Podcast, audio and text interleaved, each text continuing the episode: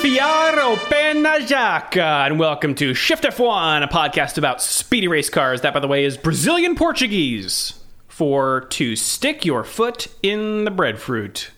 In the breadfruit? Right in there.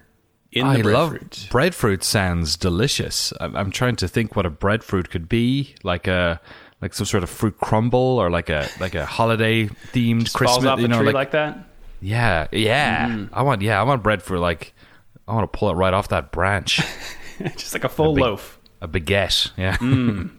That means just go for it. We are certainly going for this sprint race thing, aren't we, Danny O'Dwyer? Yes, we are, Drew. Good to have you back. Thank you. Albeit just for 1 week. You're gone again next week. It's true. He hates the post-race ones. That's what. I somehow managed to schedule all of my vacation at the same time. I don't know how that happened. Well, your punishment is that you have to do the post-race for Mexico. Rob has been quite clever and ducked out this week. Yes, thank you to both of you for filling in. I thought you did a great job. Oh, my God, he listened. Uh-oh. Wait, mm-hmm. Teacher was in the back of the class the whole time.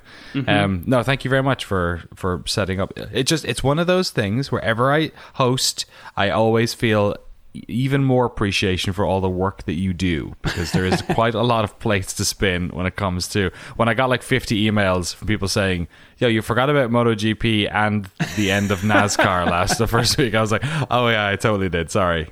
It's easier just to sit back here, make japes and race around the world once a week. Well, I can do that for you. Or I can lead you into that. It's hard to throw to yourself, I know, so I can help you with that. If you are new to the podcast, a very warm welcome to you. And if you are new to Formula One itself, we've got an episode just for you. The preseason primer for 2021 assumes no prior F1 knowledge and explains how the sport works and who everybody is. This year's primer is episode 137. Also, the show is supported entirely by our audience at patreon.com/shiftf1, where every month we release bonus podcasts and videos exclusively for our patrons that cover racing documentaries and films, F1 video games, experiments with other racing series, and a lot of weird things. So if you would like to support the show and get access to all of that fun stuff, head over to patreon.com/shiftf1 or click the link in the show notes. What is going on this month, Danny, in Patreon land? A bunch of circuit walks, track walks, because I'm, we had a triple header, so expect more of those. We're looking at the patron exclusive podcast this month. We're looking at maybe doing the Michael Fassbender Le Mans series, like not all of it, but maybe like the first series of that's available free on YouTube internationally. Yeah, so that might be a good fit. I like this idea. Because it's on YouTube and free. Right? I've never seen it, and I'm hoping to get like Michael Fassbender's not a normal dude, but like, what if a normal dude tried to become a professional racing driver? Yeah, it's like a really highly produced version of Jimmy Broadbent's YouTube channel. Okay, where it's like and like condensed as well. Congratulations, by the way, to Jimmy, who got his first podium. Oh my gosh! Just recently, yeah, they did twice. In fact, they just put up a video on his channel about a week ago. Really good, emotional scenes, good stuff. And it's similar in a way where Fassbender's a bronze driver for the class that they're in Le Mans, and he's driving with it's Porsche, I think. It is Porsche, yeah. I hope so, because if it's not, then whoever it is has been spending a lot of money on this series, and I don't even know who the manufacturer is. But it's funded by, I'm pretty sure, Porsche as well. Yeah, and it's really good. But anyway, I think that could be a good one, because especially as it's free on YouTube as well. I would just encourage people to go watch it. It's really good. Cool. But yeah, outside of that, I want to shout out to all of our terrific title sponsors: Jason Kelly, Will Rumpf, Umberto Roca, Troy Stammer, Circuit Demon, Max Voltaire, Reagan, Sniggs, Joe Roberts, Abraham Getchell, Jason Chadwick, Abdullah Althani, Bailey Foote, BPM, Drew Stewart, Simon Villeneuve, David Mule, Josh Haynes, Tractor Share, Gnarly Goat, Iron Station Studios, Erica Siegel, and of course, Pirit's Card Castle. I hope I said that right. I can't wait to visit the castle of cards. Be careful. A castle by name. It's also kind of just a house of cards. You've got to be careful around those cards. Yeah. Card turrets. Card portcullis. There you go. Yes, I grew up in a medieval town. All right. Well, we've got a couple towns to talk about. Mexico City and what is it? What's the town? It's in Mexico City. It's isn't no, it? No. Or is Brazil. There like a town it's in? What's the one in Brazil? Oh, São Paulo. It's technically São Paulo, not the. I think so. Yeah. The outskirts, whatever. We've got a lot to talk about. It could be a town that São Paulo, like São Paulo is consumed. Gigantic. Though. Exactly. It's like everywhere. Well, I haven't been there. You have. It's right? It feels like a mega city. It's like Tokyo or Los Angeles. It's enormous. But yeah, let's get right to the Mexican Grand Prix, starting with the grid here. Valtteri Bottas on pole position. Yeah. Lewis Hamilton right behind him, which is kind of a surprise. Everyone was saying Red Bull had the edge here. Yeah, it was very strange. Yeah, the Red Bull never really got going. But even Mercedes weren't doing great. You could see in some of the practice stuff, it was like their long stint stuff wasn't super. So for whatever reason, it was supposed to be advantageous to Red Bull, and they usually do pretty well here. But yeah, they struggled. Yeah, they appeared to be having Red Bull, having some kind of rear wing problem on both of the cars in qualifying. There were a few shots in the garage showing engineers putting tape on the wing. That's never a good sign. No. But yeah, Max Verstappen qualified third. He locked up in his final run after Sergio Perez went off right in front of him on the track, after Tsunoda went off right in front of him. So a nice cascade effect here. So that may also have caused Verstappen to slow down since he was right behind him. So Perez qualified fourth at his home race. Pierre Gasly got in fifth, and Carlos Sainz in sixth, which is good for him because he had a weird power unit issue in qualifying one where the car just didn't get out of first. It was like it's idling down the track, but you could see on board he like went to neutral, and then that somehow fixed it. So Hopefully for him that doesn't pop up in the race. Daniel Ricciardo qualified 7th, followed by Charles Leclerc in 8th, Sebastian Vettel in 9th, and Kimi Raikkonen in 10th. By the way, this is the starting grid. This is not how people qualified. Yeah. Because there were a boatload of penalties, which I'll get to in a second. Yeah, Russell, I think, knocked Kimi out of Q1. So, is that right? I think so. Like, and he's starting 10th. I think he's I thought Kimi was the final one who didn't make it into Q2 because of Russell. And I remember thinking, oh well, that sucks because Russell's not going to be there anyway. maybe it was Q2. Maybe it was Q2 because Antonio Giovinazzi was in Q2 and he'll start 11th. He had a spin in Q2 and thankfully he hit the wall, but square on the side of his car, like laterally. He did, yeah. So he seemed to escape damage there. Fernando Alonso in 12th, Nicholas Latifi in 13th, Mick Schumacher in 14th, Nikita Mazepin in 15th, which question marks, but then George Russell has a gearbox penalty. Yuki Tsunoda, Lando Norris, Esteban Ocon all have power unit penalties, as does Lance Stroll, who will start 20th because he had a nasty crash in Q1 that caused a lengthy red flag and then took penalties for more power unit elements. So those guys... all starting at the back of the grid. A lot of teams going to be limping over the finish line with some of their parts. Yeah. Always the case. Do you want to take us through the start, Danny, of the Mexican Grand Prix? I might as well, because the start was kind of the race in many ways. So, yeah, it's been said before that Mexico is one of these tracks. You know, it's a lot of tracks where the P1 position on the box is on the racing line, so the part of the start-finish straight where the cars have been driving up and down every day in race conditions, and that the number 2 box, which of course is on the opposite side of the track, is generally in the dirtier part of the track.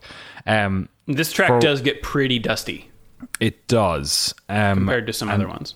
Yeah, and there's also the engines are maybe wheezing a little bit more at that time. Temps can be problematic as well, especially if you're sitting on the grid. In fact, I think it was Mercedes's pit wall protested how slow some of the cars were going, boxing in. It was funny, I heard Brundle mention that rule. I thought that they still did that rule, where it had to be 30 seconds from the first to last, but perhaps it isn't anymore for safety or something. I'm not quite sure. So anyway, yeah, the cars at the front are getting nasty temps, but Verstappen had talked after qualifying about how he was happier to be in third than second. because at least then he would get the slipstream behind Bottas, but also he was on the cleanest part of the track too. And this proved to be accurate. The Mercedes had a good start. They were toe-to-toe, sort of neck-and-neck, driving down the straight. They had a great getaway, but immediately the slipstream and the clean part of the track proved advantageous for Verstappen, to the point where, as they were closing in on the third corner, like, I don't know, with a third of the... Oh, sorry, the first corner with about a third of the track start finish straight left to do, the three of them were side by side, three abreast, with a cheeky Daniel Ricciardo attempting to sort of sneak up the inside. What happened next is, I think, very interesting, because it was the best case scenario of a risky move for Verstappen. Bottas broke first. You could say in hindsight, early. Maybe he was attempting to not fight particularly hard with Lewis in that respect. I'm not sure. But Verstappen broke later than both of them and essentially grabbed the driver's line from Bottas easily than maybe he was expecting because of how early Bottas broke. That said, Verstappen was carrying more pace into that corner on early rubber, first lap, and entering the driving line at a decent speed and a not exactly advantageous angle. So he didn't know Bottas was going to brake, and he didn't know how much speed he was going to have to carry into that corner to get the overtake stuck. So in the end, what happens is he overtakes both of them. Hamilton slides into second. Bottas basically comes from the very left of the track to the right, to the inside. He almost hits the apex of the corner, and in so doing, basically plants himself in front of Daniel Ricciardo, who's driving up the inside. I think Bottas's braking, people were saying, like, oh, he broke too early. I think the most amateurish thing that happened, or the least professional, rather, was the fact that he cut across almost the entire apex of the corner, the entire width of the corner, to hit the apex, to presumably get a better launch out of turn two, and basically spun himself. I think Ricciardo's ultimately blameless in this. But Verstappen's away. The incidents that him and Hamilton had on turn two last year, as they both approached it, was a moot point, because Verstappen was like two car lengths ahead of Hamilton by the time they even got to the second one. Sure, he had a rougher angle on it, but like we said last week, that's a real 2-into-1 corner. So once he had the apex first, he was fine. And Verstappen was off into the distance. And then there was a little bit of a scuffle at the back where you had Yuki Tsunoda getting beached and Mick Schumacher having some pretty bad damage to his car. That was a result of, I believe it was it Gasly? It was Ocon. Sorry. It was Ocon was the one that was squeezed. But I think, Bottas being spun around and pointing the other way in the middle of the road, I think caused a lot of problems for everyone. Yeah, Alonso just dove at it away in the smoke. Yeah, Perez did too. Yeah, and they all sort of like bunched up. Well, Perez, I think, ended up going around the outside of turn two, right? He cut the track across the grass. Which is fine. They have special cases for restarts or the start of the race, especially if you don't gain a lasting advantage, which he didn't, because he wasn't fighting with position with anyone by that stage, because they were either spinning or slowing down to avoid Mr. Bottas. So it was Ocon, who basically got sort of wedged. The other two drivers carrying more speed coming into it. Terminal damage for Schumacher's car. He couldn't move it because he broke, it looked like, the rear right suspension, which ultimately led to a pretty fast safety car. Yeah, I'm glad everyone escaped without further injury, because it's always kind of freaky to me to see cars bounce over each other like that. The thumbnail for the F1 YouTube channel's highlights is a very exaggerated Yuki Tsunoda flying through the air from like a telephoto lens on the other side of the track. And I was like, whoa, what happened? I was like, oh yeah, Tsunoda. Right, oh yeah, first corner.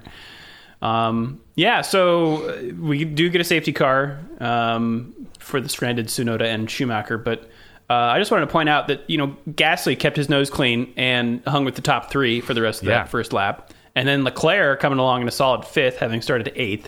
And then Giovinazzi, who started 11th, is in 6th. And then also Russell had a great start, sitting in 9th from 16th place. 7 places, yeah. That's wild. Yeah, so pretty good. Like, pretty good overtaking. We even had Norris sort of, like, creeping his way up. He was in 15th, where he was in 18th. Ocon was up into 14th. So you had some people back in there. The issue for McLaren at this stage is you have Ricciardo now at the back of the field. Norris in 15th. Yeah, he had a pit for that front wing. Yeah, and both of the Ferraris are in the points. Like, high points, 5th and 7th. So, real worry as we enter this race. I think there was 3 points between the two of them. So, you know, we're closing in on that third place race. And every point matters. Yeah. The safety car lasts for about 4 laps. And unfortunately, those dream starts for Giovinazzi and Russell do not last very long. On restart, Sainz gets by Giovinazzi for 6th place on the outside of turn 1. And then on lap 9, Raikkonen does the same thing to Russell for 9th place. Russell isn't really able to stop the bleeding in this race either, so he unfortunately gets passed by a lot more cars over the course of this race.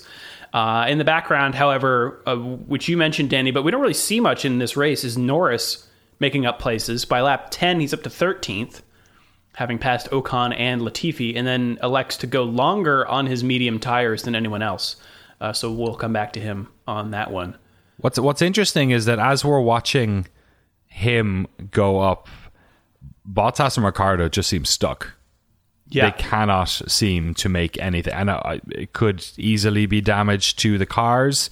It could be that those are cars that are at pace with each other, so essentially the only reason that you have Russell getting overtaken is because the Williams is just not awake here, and you have cars that are out of position, you know, making passes you would expect them to make.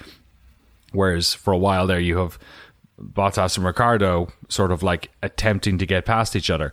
What we found, you know, Mexico's always been a tricky track to overtake for a lot of reasons, and turn one seems to be the place to do it. And there have been years here where you've had more because of a strong DRS zone or whatever it is. There's 3 of them here, obviously. But for whatever reason, it just seemed harder. It just seems like they could not do it. So you're wondering, was it fuel loads? Are we going to see more later on in the race? But it was very interesting to see Bottas and Ricciardo just kind of stuck at the back.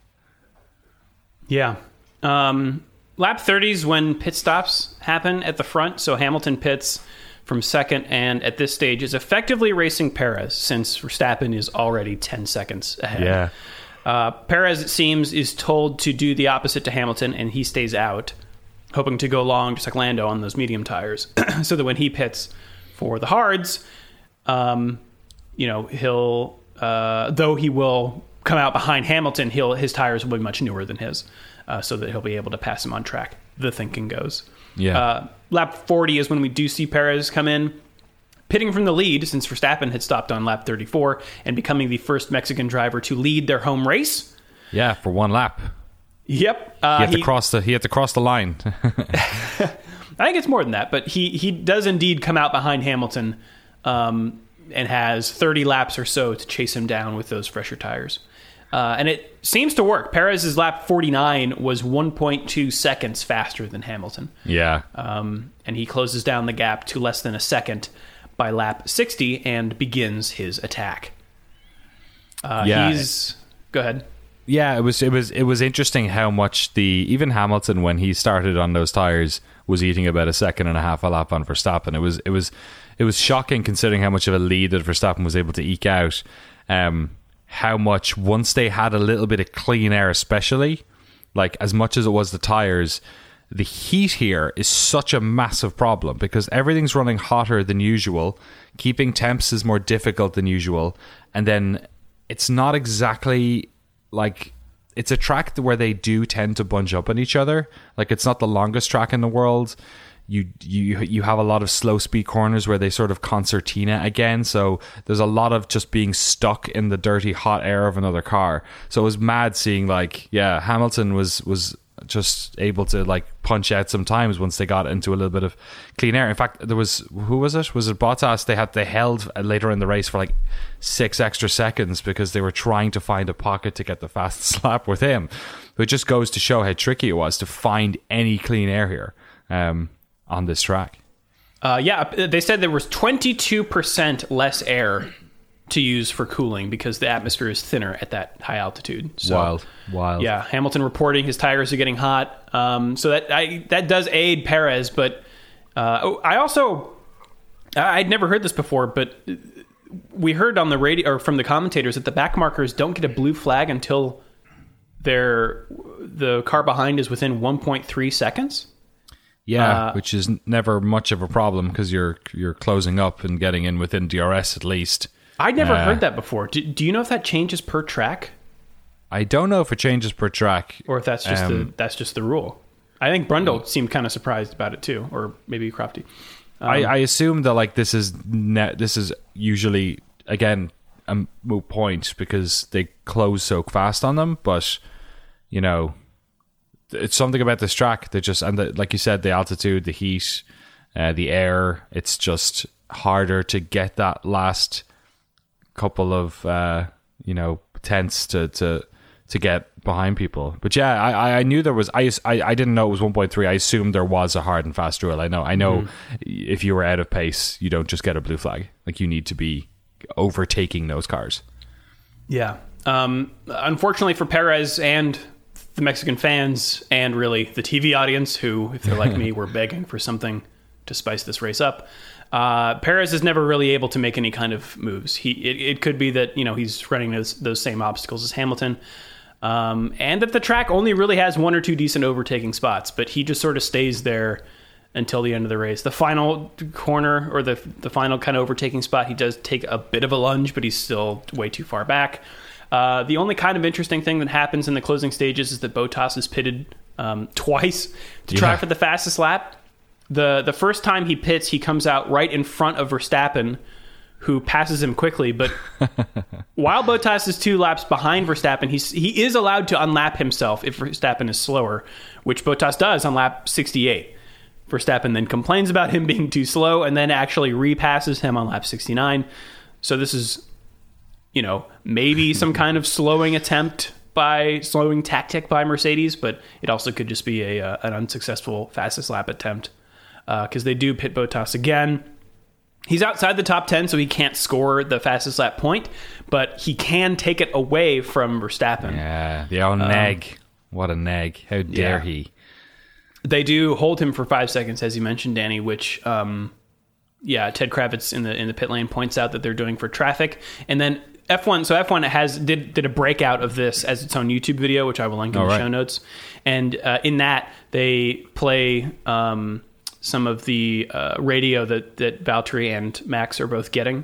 And he says that, or Bottas' engineer says that he will have DRS from Russell, who's a back marker. So it may be that they put him out there for clear air, but also so he can get that DRS tow from Russell. Right, yeah. I think the Ferraris also... Sorry, go ahead. Yeah, no, all I was going to say was... it works on the very last attempt. Yeah. Ferrari also had some team orders stuff. I don't actually remember if that panned out to anything. Yeah, they asked Sainz. Sainz was just Leclerc thought he was faster than him, and they wasn't that. No, it was the other way around. They let him ahead. Leclerc ahead, and then they finished that way. So. Presumably he was able to... I mean, Leclerc was like 16 seconds up on Sainz by the end of the race, so... Yeah. Not a very memorable Mexican Grand Prix. I liked it only because I was just really wanting Checo to get the podium because it would be the first time any Mexican driver had gotten one at Autódromo Hermanos Rodriguez, the Rodriguez brothers. Mm-hmm. Yeah, the... the scenes afterwards were worth it for me. The ole oles, the Checo on the shoulders. I think his dad was in there. His dad was like the most celebrated third place I have seen in quite a while. So I was what a year that guy's had though. Like just think about this time last year and looking for a seat. He didn't have a drive. I know it's so strange. And now look at him. Winning, breaking, records and having 375,000 Mexican fans over the weekend, absolutely elated. So, as boring as that race was, I think every Mexican fan went home with a smile on their face. So at least there's that. Yes.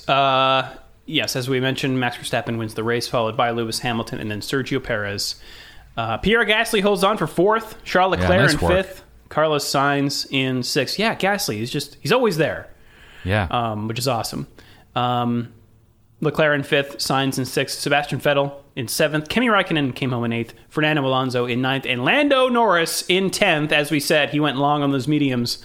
And so made up enough time that when he pitted, he still came out in the points. And with those fresh enough tires, he kept the pace up. And yeah, but still not a great day for McLaren in terms of the Constructor Championships. No. Antonio Giovinazzi in 11th, followed by Daniel Ricciardo in 12th. Esteban Ocon, Lance Stroll, Valtteri Bottas in 15th. Then George Russell, Nicholas Latifi, and then Nikita Mazepin with Mick Schumacher and Yuki Tsunoda. DNFs. And that is Mexico. Should we take it to some news, Danny? Yeah, let's jump on in. Should I start us off? Yeah. That was Mexico. This is China, the Chinese Grand Prix. So a notable omission on the list of 2022 races, considering we are going basically everywhere next year with a completely packed calendar. So according to racer.com, we will be going back, or at least they're attempting to go back, to extend the deal until 2025. So we will be back, COVID notwithstanding, in 2023. That might be the first time I've ever said 2023. It's hard to say. 2023, yeah. Yeah, 2022 is easier. 2023, because I think it's because I'm Irish, and we say tree instead of three, but because I've been... like anglicized by the UK and now America, I do say three, but my internal like voice wants to say 2023. Until I almost went, so for the opening Portuguese line, I almost went with so I'm sure you're familiar, maybe international listeners, I don't know if they have this or not, but when you leave a bar without saying goodbye. Yes, this is, I did not know about this until I moved to America. Okay. Interesting. Yeah. We call it the Irish goodbye. An Irish goodbye. Yeah. In I don't know what the implication is that you're just kind of sneaking off, because it's like the opposite of what happens back home. Like you can't leave a bar because you have to say bye to so many people. Huh. So I always found it funny. I was like, huh, all right. Like Irish twins is another term over here that I hadn't heard anywhere else. But I'm like, oh, I get that. Yeah, totally. Yeah, Catholic families. Yeah, you have like two babies back to back. Irish twins. Racism, yep. That makes sense. Yeah. But Irish goodbye, like culturally, makes no sense. Like, I that's not a normal thing for people to do back home. It's not abnormal, but it's not common or anything. Right. So in Portuguese, it's the French goodbye. Oh, that's funny. That's funny. Again, not really sure why. It's just someone's always leaving the bar without saying goodbye. Maybe not paying their tab, or maybe in France it's the American goodbye. The American fries. Yeah. But China. Yeah, sorry. But yeah, China. Yeah. So I mean, I'm glad. I think when we got the calendar a couple of weeks back, I believe a couple of us mentioned that we were not happy that China was gone. I think it's a fun track. I'm somewhat surprised because they have always failed to get people to go to it because of where it was built as much as anything. So I guess the reason why we're not having it in 2022 is probably, well, it's because of COVID, I guess, and also its position so early in the year, being that they were at least able to say that's what it was. But nobody had said. So that's cool. Yeah, I'd be happy for China to come back, I think. It's a fun race. It's a part of the world where there aren't that many races. There's definitely more than there was 15 years ago, but still not that many.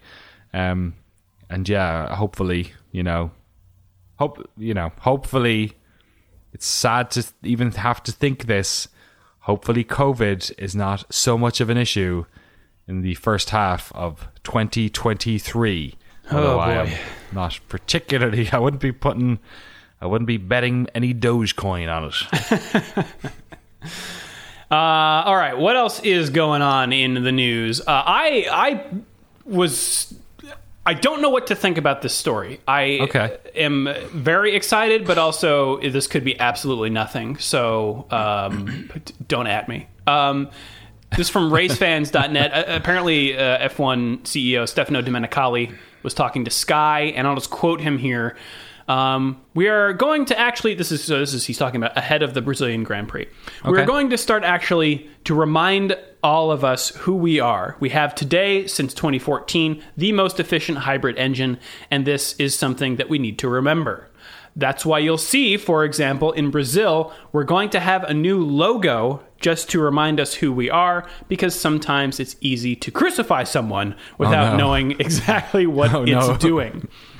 So not exactly clear what he's talking about here, but this is something, Danny, that you and I have talked about since 2014, is that F1 is a hybrid racing series, and no one knows that, except if you start watching it and you learn more about the cars. People who don't, like, if they just hear about Formula One, or even if you watch Drive to Survive, you're not totally clear. They don't make it clear that these are hybrid cars. And, like, it's strange because F1 is something that, part of their selling point really is that they are a series that pushes technology that trickles down into road cars, right? And in this, the green revolution here, it would make sense if they hyped up the fact that, hey, these are electric cars. Don't worry about that Formula E stuff. We've got our own thing going over here. And they just don't do that. And so I've been flummoxed by this, and I know you have too, for as long as we've been doing this podcast, as long as I've been watching Formula One, they've never really nailed this. So I don't know what he is saying about we're going to have a new logo. Does he mean that they're just like changing the red to blue for one day, or green? Or does he mean a TV graphic? Right. The Race Fans article kind of it says the headline is to promote hybrid power with new graphics, or new graphic from the Brazilian Grand Prix. So does that mean a television graphic? Like, what I have always wanted is showing the battery usage on screen. Whether that means like an actual percentage like Formula E has, or like I think they used to do this around 2014 when the hybrid engines were first introduced. Like, now they're using the battery juice, right? Well, so because IndyCar does this with push to pass. Yeah, well, because of the way cars was changed, like I think a large part of this was you used to have the two different systems that were, one was sort of like deploy. If I'm remembering this correctly, you had a sort of an element of it that was getting deployed somewhat automatically via the setup of the power unit, but you did have a very explicit KERS button that was being like, they were surfacing that a lot more. That was more, and the way in which it's used now, the harvesting and the setting that you use is different, because basically, if I'm remembering correctly, and I wish we'd Rob here because he knows a lot of the technical stuff a little bit more. The way it used to work was more like push to pass or Formula E, where you were getting kinetic energy from the heat of the brakes and the tires and all that sort of stuff, and then you were basically harvesting it and deploying it by pressing a button manually. Whereas now it is more of a setting that you harvest at a certain rate and you deploy at a certain rate. So they still are in charge of the deployment, but instead of it being a button that you could get some sort of telemetry on and stick it on a TV graphic and see them press, now it is a dial or something like that they are setting up during their lap. If I'm right, I'm not exactly sure, but I certainly remember, like, it's a little opaque, and that's another frustration I have. Yeah, and you're right, like, if you were to ask somebody what the biggest technical innovation in F1 is currently, they would probably say safety, because the thing about F1 cars is between 2014 and now, they've changed quite a lot in how they look. You have the halo device that wasn't there previously. We're constantly getting in crashes and talking about the survival cell, the monocoque. You had horrific crashes like Romain Grosjean's, which, was plastered all over television. So that's the thing that sort of is the standout. I do think Formula E made this more complicated, because I think Formula E pushing the whole electric stuff kind of then in people's minds subconsciously wedges F1 into another space.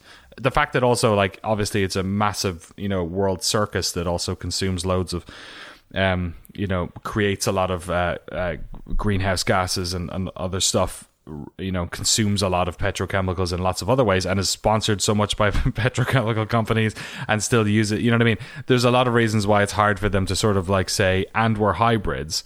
And also I just think, I wonder if like people don't care about hybrid engines. Like hybrid engines aren't sexy in future. Like in a weird way, if they start talking about hybrid engines too much, F1 kind of sounds like a dinosaur, right? Because like the way we're thinking about cars now, hybrids are kind of like not a thing of the past, but they're definitely like sort of a generation back in terms of like what we think of with four-wheel drive or like road car innovation, right? It's you know, electric cars, or certainly here, like, you know, we're in our own little, you know, culture here in the Bay Area. Like I see electric cars every day, like dozens of them everywhere. So hybrids aren't exactly, you know, future. So I wonder if that's another part of it, whether, you know, they don't want to lean on it too hard because it kind of makes them sound old a little bit. I don't know. Yeah, I just to think even from a sporting perspective or like a viewer perspective, you know, you see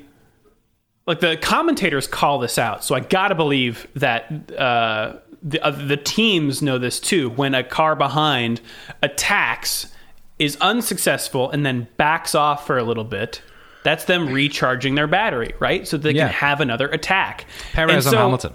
I completely understand the like, well, we can't show the battery percentage on screen because that's just giving away too much about our strategy, right? Well, at least some kind of indication for the viewers to be like battery exhausted or whatever, or recharging, you know, something like that. I don't know. This is a lot of frustrations I'm just venting all at once here, but yeah, and hopefully and this like is a in many in the right ways, direction.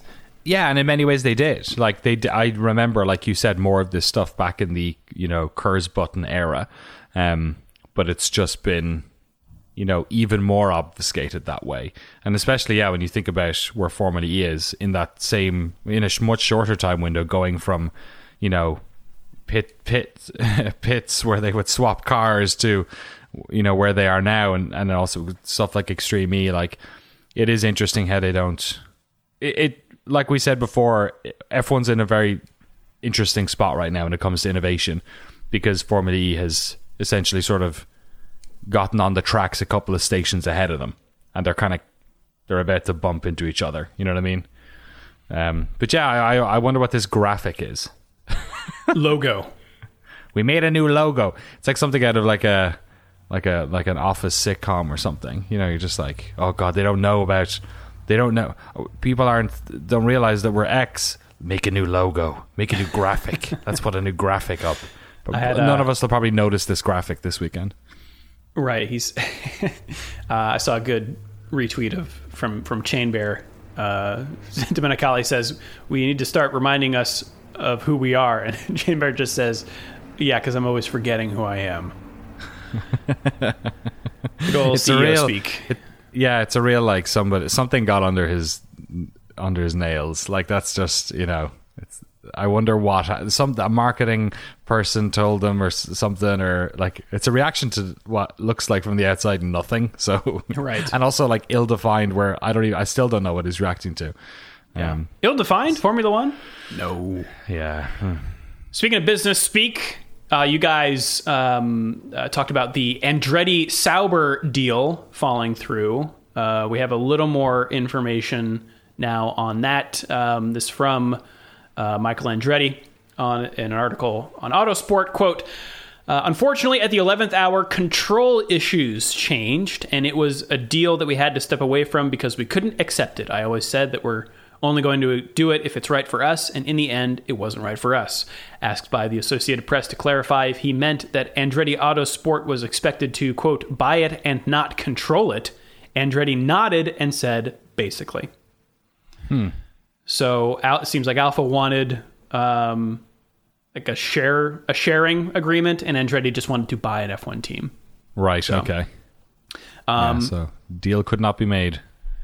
Yeah, Brian Herta, no, Colton Herta, driver for Andretti, currently in IndyCar, was apparently going to be, could possibly have been a driver moving from IndyCar to Formula One if that deal had gone through.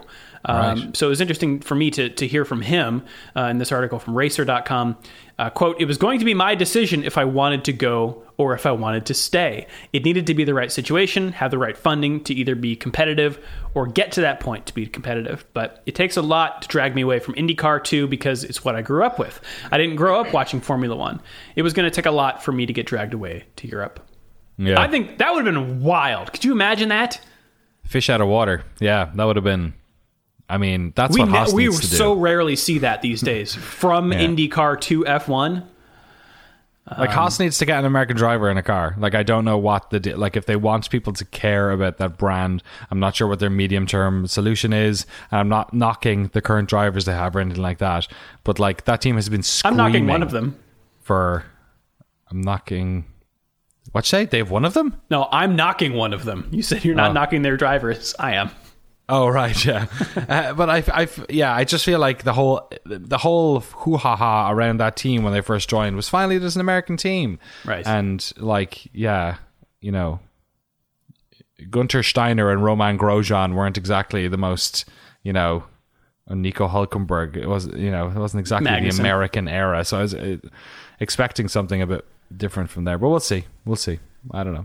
It's not the most important thing in the world, but, like, I think with 400,000 people turning up at Austin, people now realize that there's a massive F1 fan base. The Drive to Survive project has worked, and I think if you had an American driver slip in here, you know, it would be... That'd be great. Cool. Bunch of Canadians. It's true. One last article here from Jalopnik. Thanks to them for keeping up with this stuff. There is a test this week in Formula 3 featuring 4 female drivers. The 4 drivers scheduled to take part are Nerea Marti, Dorianne Pin, Ira Sidorkova, and Maya Vug. Maya Vug, I think I'm pronouncing that correctly, is part of the Ferrari Driver Academy. Nerea Marti and Ira Sidorkova are part of the W Series. And let's see, Dorianne Pin, I believe, races with the Iron Dames program, the Iron Lynx racing team in sports car racing. So, yeah, this will be a test, I think, mainly to get them familiar with Formula 3 machinery in the hopes that they will eventually make their way to that category. But this is something that Bruno Michel, FIA Formula 3 CEO, and W Series CEO Catherine Bonmuir have kind of been talking about, like, we need to have more, you know, crossover here, a little more information sharing, so that we can actually have a pipeline from the W Series to, you know, your classic FIA series. So it seems like it's starting to happen, and that is great. Yeah, and some of these drivers are pretty young, too. Like, Maya Vug is only, I think she's like 17 or something. So, yeah, like, Pin is 17, and Sidorkova is 18. Yeah, so that also massively advantageous given the way that the, you know, dominant, the male side of this sport has such inroads into this stuff, right? That's the issue with some of the W Series stuff, is that you've got drivers who are, you know, a little bit longer by kind of what we now look at F3, F2, and F1 at. A super ending, by the way. We won't spoil it, but great ending to the W Series this year. Except you didn't have Sidorkova because her visa to America was declined. Nuts. Yeah. Where's she from? Yep. Russia? She's an independent racer from the country of Russia. Yes. Yeah, okay. That'll do it. Yeah. That will do it. Visas. Tell me about it. Yes, the Brazilian visa that I have in my passport is one of the coolest visas I've ever seen. Oh, yeah, it's pretty cool. What's it got, like Christ the Redeemer over it or something? It's just very colorful. I did want to point out here, people sent this a lot to me on Twitter. Airspeeder at Airspeeder HQ. They put out this video on their Twitter account. They are trying to be the first of EX8. They want to be known as the airborne motorsport. Oh no! And their Twitter account, at least at one point, noted that they are Official account of the world's first electric flying car racing series. Number one, Interspeed? Airspeeder. I'll post the video in the show notes. Okay. Number one, they're drones. These are, I don't know what a flying car is. They are supposed to be manned, but the video that their hype video here conspicuously does not show a human in the cockpit. Oh wait, so what am I looking at? It's like somebody took an F1 car, chopped off the back and the sides, and stuck four drones where the wheels should be. It's like there's no wings and no wheels. Yeah, this is a helicopter. I guess it is a drone. Yeah, this makes me scared because, like, you know, airplanes. You fly airplanes. If something happens, I guess they're going to be flying so low that maybe this is a moot point. But like I've said, moot point like 15 times in this podcast. If you're flying with a wheel and you like stall or something happens or wings, at least you can get down. But like if you're with rotors and you get in like a the ground scares me more. Yeah, low to the ground. You can't just. I want these things to be at like 5,000 feet with parachutes. Yeah, exactly. Right. I remember it was a Thai Root who used to work with CBS. He worked for Texas news. He was like a news reporter on like a, you know, chasing cars and stuff like that. And he said, yeah, the worst part about being in a helicopter all day was that knowing that if something happened, they were too low. Yeah. to fix it. So yeah, I don't know. I don't like as dangerous as F1 is. I don't think I want to watch this. I don't need the specter of impending death. Yeah. That close. That's like. It's a bit much. I also think that a lot like technology and the video game industries, there's a lot of vaporware out there in motorsports. Like Robo Race, that was going to be like season 2 of Formula E, and they're still putting out like 12-second YouTube videos / getting the guy from Game of Thrones to do a DJ set. You think I'm making that up? I am. Which guy? Hodor. Wow, really? I think. Well, I may be conflating two different things here, but I definitely know that RoboRace has been doing like, here's a 3-hour DJ set on our YouTube channel. Man, the Formula EJ must be pissed. You're right. The vaporware. That's why I was surprised that Extreme E happened so fast and happened. But I don't know why RoboRace. Maybe those robots, you know, COVID, you can't have robots that close to each other. Got to keep distance, you know. Don't want them getting sick. Also, the first ever eVTOL 1v1 drag race? Why are we drag racing? I don't know. Whatever. Hopefully it's cool. I don't know. Maybe it'll be awesome.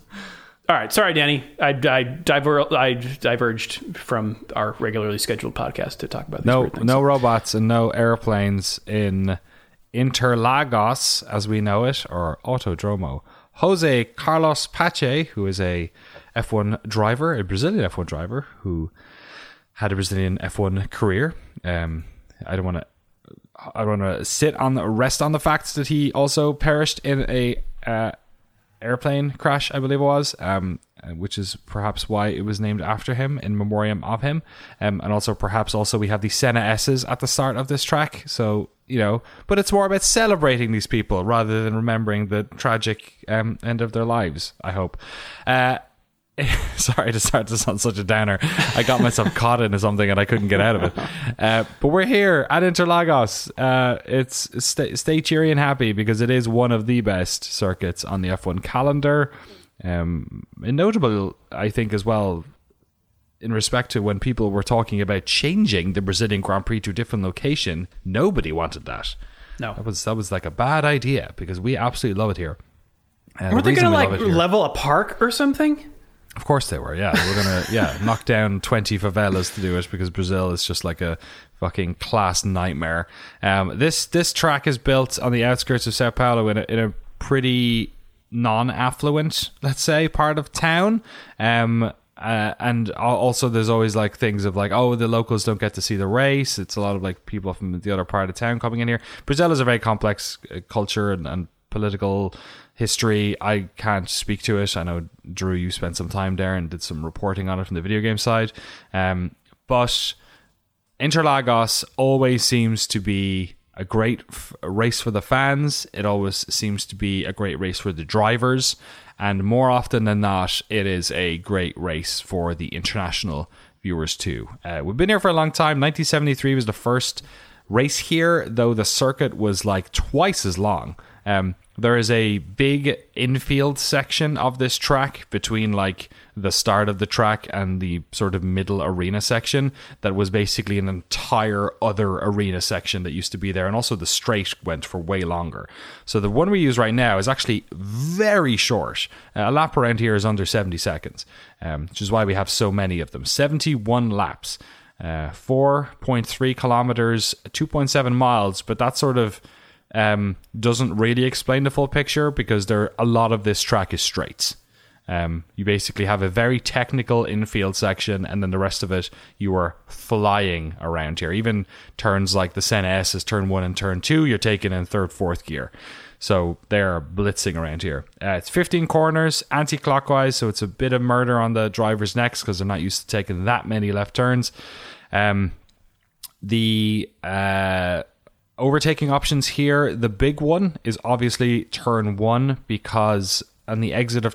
Basically, once you exit the technical section in the middle here, which is kind of uphill and downhilly and weird turns and double apex turns and places where Hamilton wants to crash into you, once you get out of that and you exit turn 12, the next three turns are basically not turns. The pit road, the start-finish straight is an incredibly long uphill left turn that they take flat out.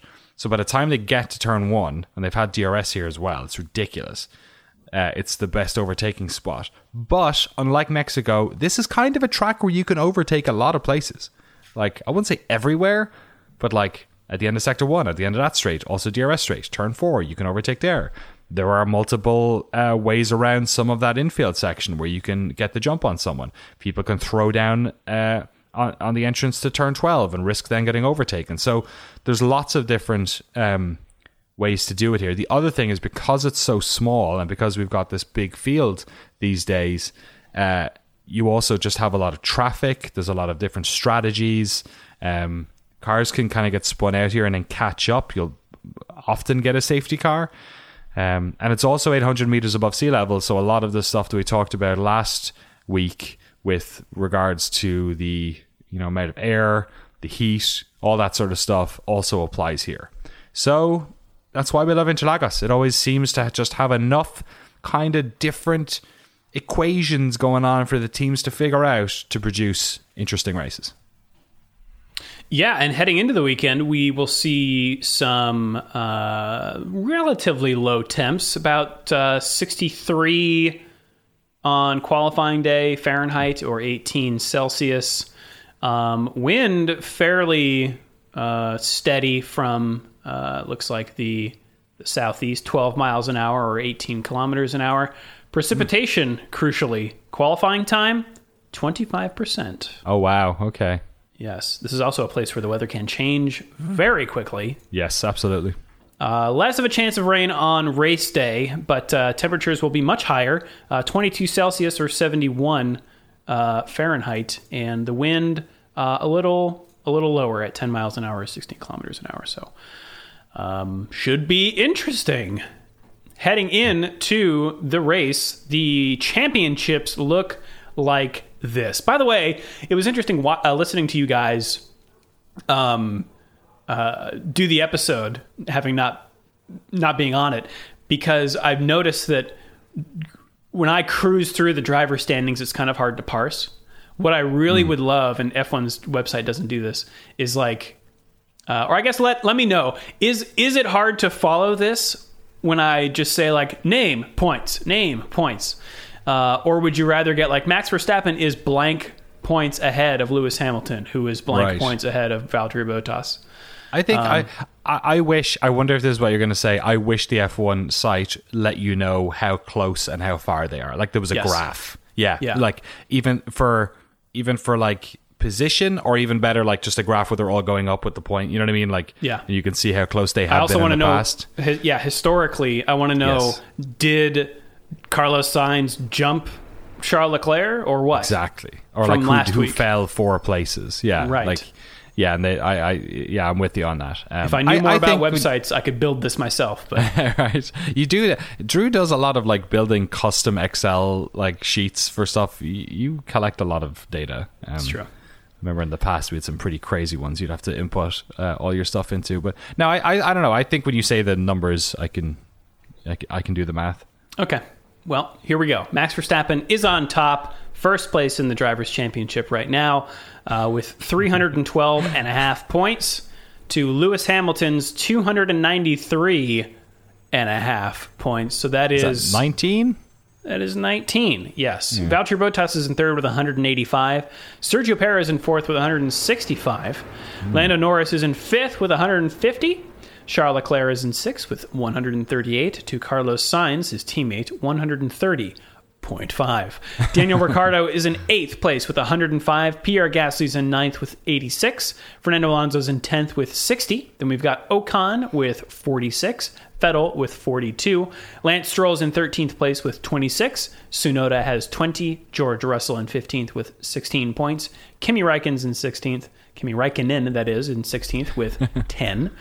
Nicholas Latifi has 7. Antonio Giovinazzi has 1. And then we've got Mick Schumacher, Robert Kubica, and Nikita Mazepin in 0. I do wonder, you guys wondered why it lists Schumacher, Kubica, and Mazepin.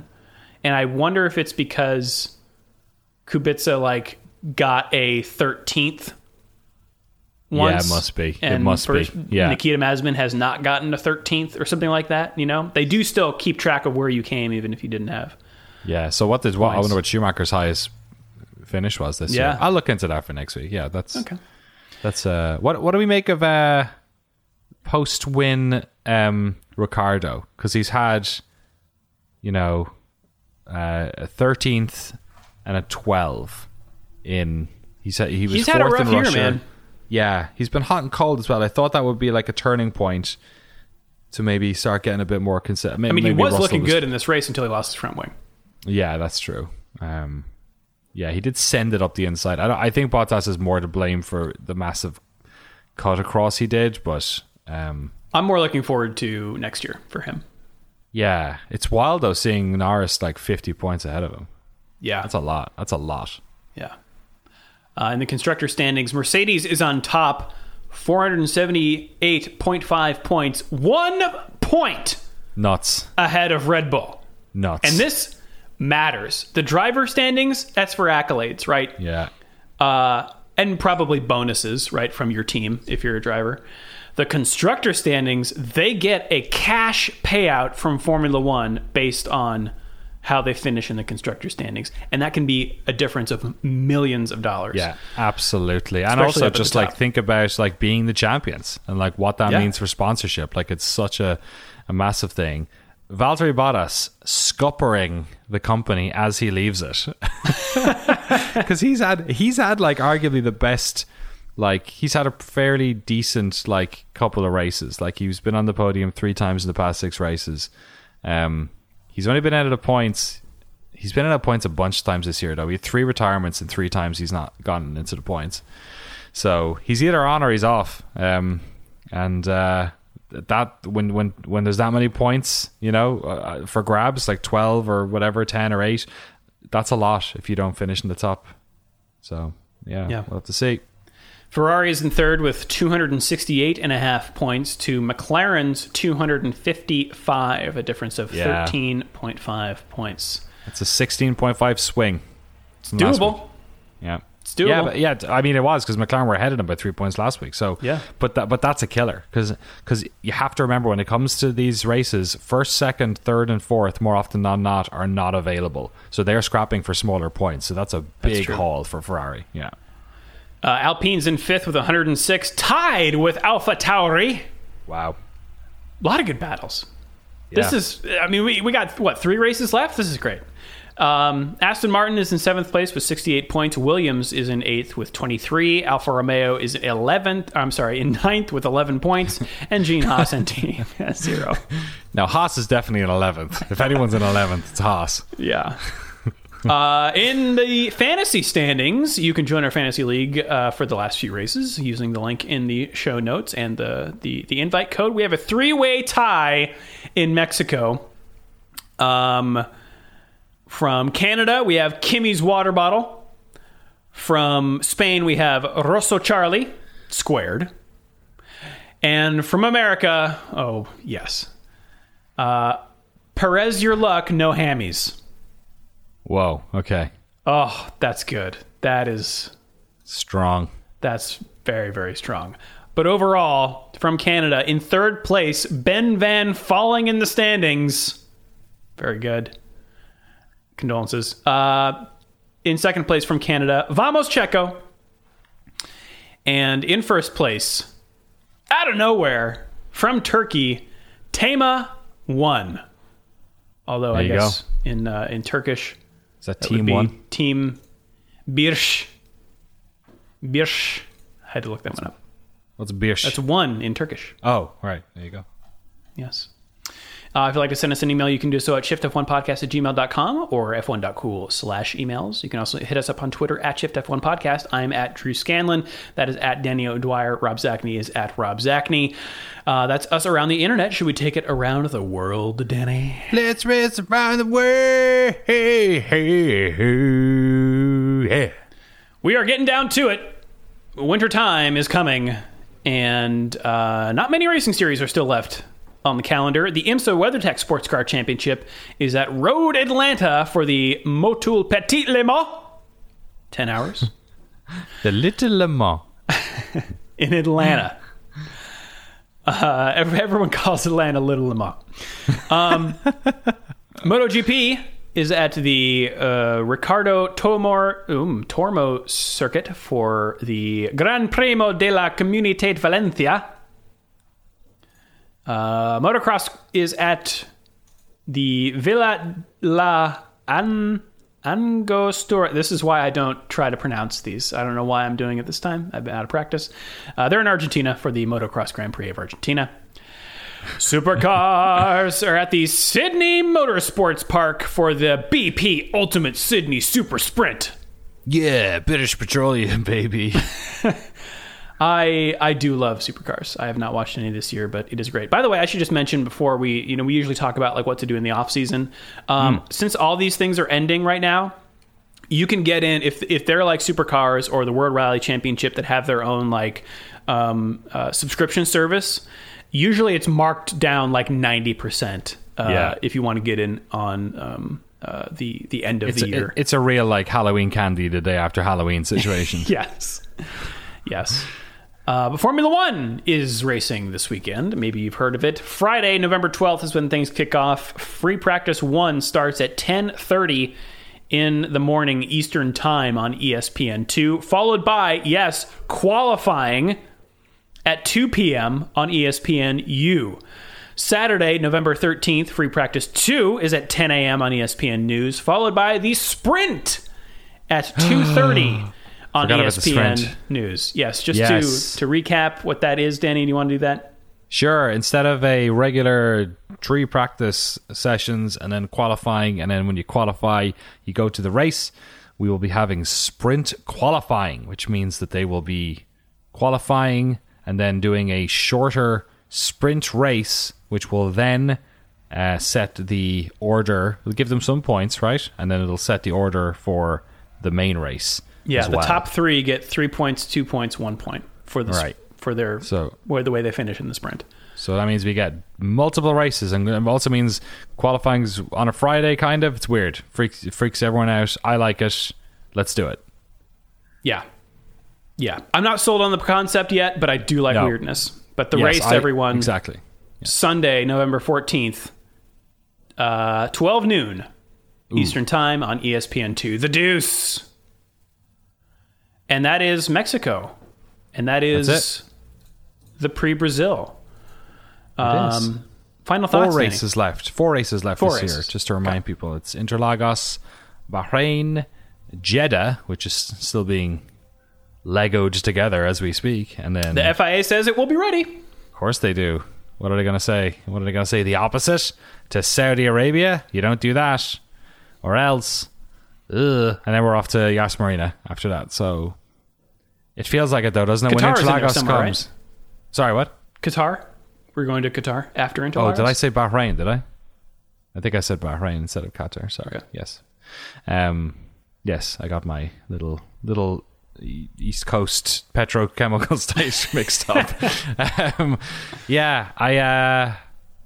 It always feels a little bit like the sun is setting when we hit Interlagos. It always feels like, all right, because it used to be way closer to the end. So, you know, we're kind of getting there. But like, as we said, when we went through the Constructors' Championship and the driver standings, there is so much to play for here.